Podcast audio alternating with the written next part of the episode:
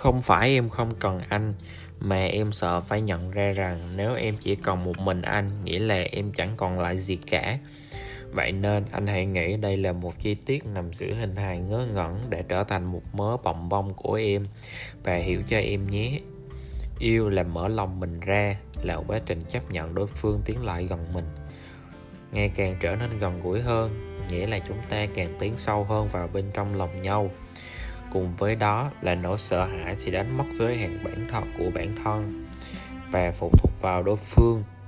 Chúng ta lo sợ không biết mình có bị đối phương điều khiển hay không, và từ đó sinh ra nhu cầu muốn níu giữ lấy tự do. Những người không thật sự yêu chính bản thân mình thường lo sợ sau khi nhìn vào sâu bên trong nội tâm mình. Đối phương liệu có cảm thấy thất vọng và bỏ đi hay không? Chưa kể do lo sợ một khi bản tính hay chỉ trích đang ở trong con người mình bùng phát ra sẽ phá hủy và làm tổn thương người mình yêu nhất. Nên họ tránh né chuyện hai người trở nên quá mức khăng khít. Thực ra đôi khi họ thấy sự gắn bó mật thiết còn đáng sợ hơn việc bị bỏ rơi. Nhưng làm gì có thế gian hay con người nào không bị tổn thương, cũng không tồn tại một nơi giống như phòng vô trùng để những con người sống trong đó ve chạm vào nhau mà không có vết thương nào được. Để gần gũi hơn với người mình yêu, chúng ta phải vượt qua những thung lũng với vết thương thập thò ẩn nấp như quân mai phục. Bởi một khi thoát khỏi những cảm xúc bồi hồi sao xuyến của tình yêu, người ta yêu yêu sẽ phát hiện ra nhiều khuyết điểm giống như ta sự kỳ vọng dành cho tình yêu lãng mạn lý tưởng ta từng mơ suốt một thời gian dài sẽ sụp đổ. Tình yêu đổ vỡ trong quá trình này sẽ biến đổi thành cơn phẫn nộ. Khi chuyển sang một mối quan hệ khác, giữa hai người sẽ dễ xảy ra xung đột bởi những chuyện nhỏ nhặt không đáng có.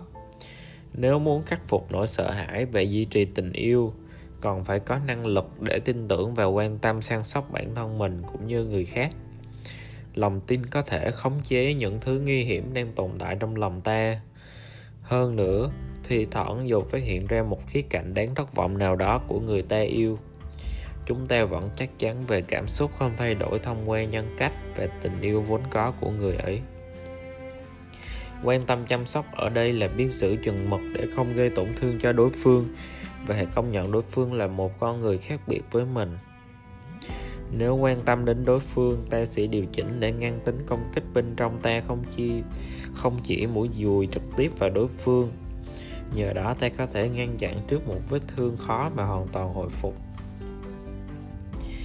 Tình yêu sẽ dần trở nên sâu đậm hơn sau khi vượt qua vô vàn thử thách với sự tôn trọng và quan tâm săn sóc lẫn nhau. Hơn nữa, tình yêu sẽ biến chúng ta trở thành một người lớn đúng nghĩa. Fred đã chọn năng lực biết yêu là một trong những điều kiện để sớm trở thành người lớn. Lúc này, tình yêu là một trạng thái mà chúng ta yêu thích, mong muốn, có thể chăm lo cho ai đó, tin cậy lẫn nhau và tạo dựng nên một mối quan hệ mật thiết. Vì vậy, một người không muốn yêu đương do sợ bị tổn thương có thể tránh khỏi những nỗi đau khổ và muộn phiền.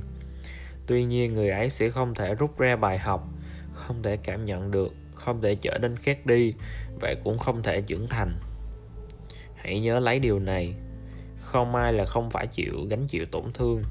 Điều quan trọng là làm thế nào để tránh khỏi những vết thương chí mạng của tình yêu và làm thế nào để chữa lành sau khi bị tổn thương. Chuyện kết hôn cũng những điều phải biết để thực hiện hành vi điên khùng ấy. Dung Suk có một cô bạn gái đã quen nhau từ nhiều năm trước. Tuy nhiên, anh không chắc chắn liệu mình có thật sự yêu cô hay không. Dù không phải anh hẹn hò với cô vì chẳng có người nào khác, nhưng tình cảm giữa họ cũng không phải mối quan hệ kiểu anh nhớ cô và hai người thường xuyên gặp gỡ. Gần đây, cô bạn gái của dân xuất thường xuyên lôi chuyện kết hôn ra nói, một người luôn coi việc kết hôn là gánh nặng cuộc đời như dân xuất chỉ cảm thấy nặng nề trước chuyện đó. Thậm chí, chị chỉ mới nghĩ đến việc khi có con sẽ phải chịu trách nhiệm với đứa bé ấy như thế nào đầu anh đã ong lên. Thế nên mỗi lần bạn gái đề cập đến chuyện kết hôn Dân xuất lại khéo léo chuyển đề tài sang hướng khác. Nhưng giống như đã hạ quyết tâm từ trước, cô vẫn cố chấp chờ đợi câu trả lời của anh.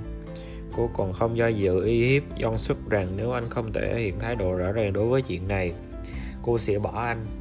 Thấy bạn gái tuyên bố bỏ mình vô xuất cũng cảm thấy có chút lo sợ, nhưng chỉ là anh không muốn nghĩ đến có một câu mà những người đã có gia đình hay nói với người còn độc thân để khuyên họ đừng kết hôn. Hôn nhân là hiện thực đấy. Câu nói này đã chạm đến gót chân Esin của những người cố trốn tránh khỏi hiện thực giống như John Suk.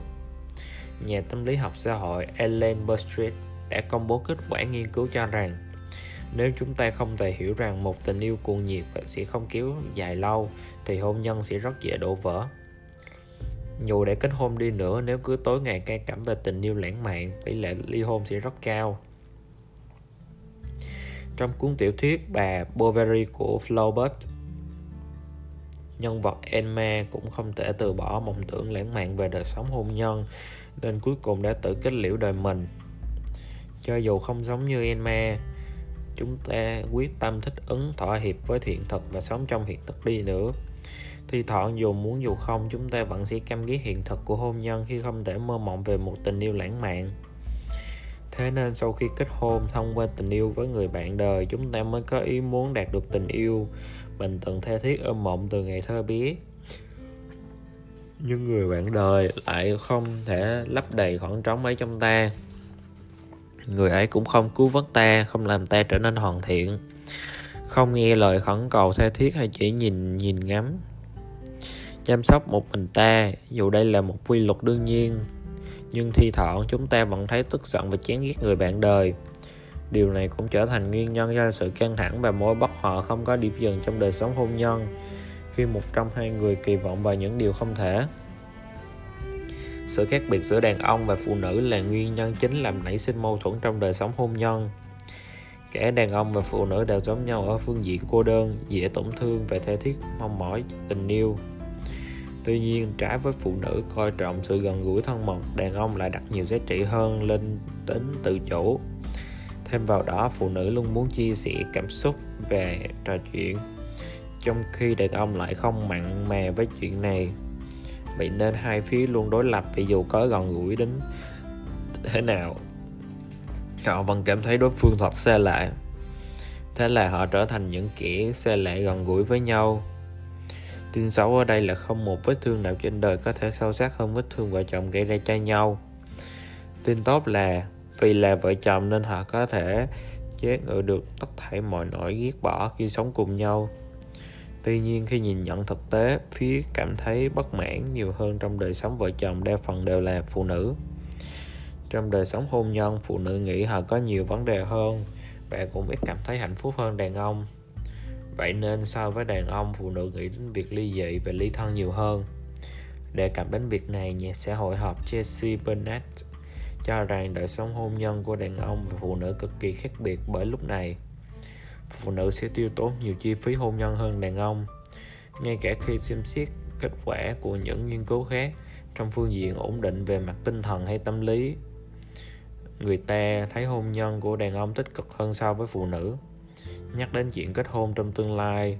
Bernard dự đoán dù dưới hình thức nào đi nữa, hôn nhân vẫn sẽ tiếp tục. Dù yêu cầu về hôn nhân của đàn ông và phụ nữ không đồng nhất, thì trong lúc con người còn đang tồn tại, hôn nhân giữa nam và nữ vẫn sẽ tiếp diễn. Do đó, dù cách thức của đời sống hôn nhân có biến đổi thế nào, đàn ông và phụ nữ vẫn sẽ tiếp tục thất vọng về nhau. Tương tự như chuyện họ hài lòng về nhau vậy. Về bản chất, hôn nhân là một mối quan hệ bi kịch bởi những khao khát không được đối phương thỏa mãn sẽ nuôi lớn nỗi ghét bỏ và niềm oán hờn. Nhưng đấy lại chính là hiện thực. Người chồng và người vợ gắn kết sâu đậm với nhau nhưng mặt khác. Họ cũng phải trải qua những trận chiến không ngừng nghỉ cả ngày lẫn đêm. Trong quá trình ấy, nỗi ghét bỏ thoáng qua trong phút chốc sẽ tiếp tục cắm rễ sâu vào lòng họ. Ngoài ra, nỗi ghét bỏ cũng sinh ra từ những lần bạo lực ngôn từ. Hoặc khi tưởng tượng cảnh được siết cổ đối phương. Đương nhiên, mỗi lần như thế, chúng ta cũng cảm thấy kinh ngạc với chính bản thân mình vì đã có những ý nghĩ kinh khủng đến vậy. Nếu một cặp vợ chồng bảo họ luôn hạnh phúc, chẳng qua họ chỉ đang cố phủ định hiện thực thôi.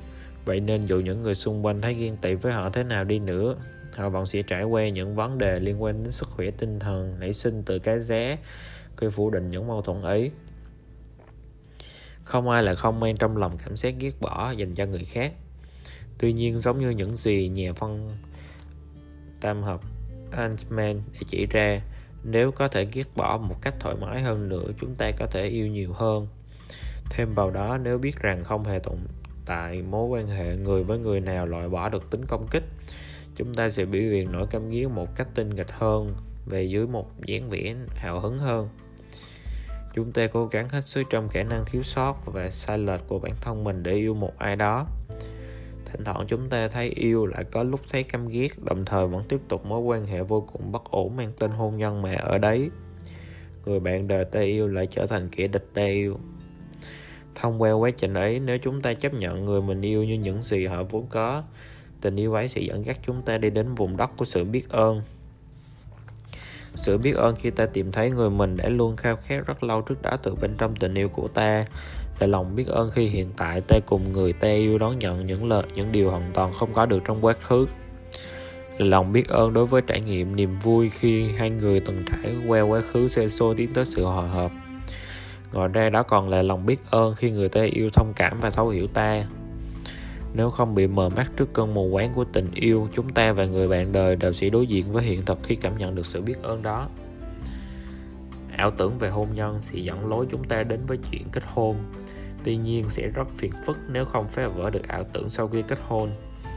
Chưa kể nỗi buồn và sự khổ đau ấy sẽ khiến chúng ta trở nên trưởng thành, khiến chúng ta trở nên tự do thật sự.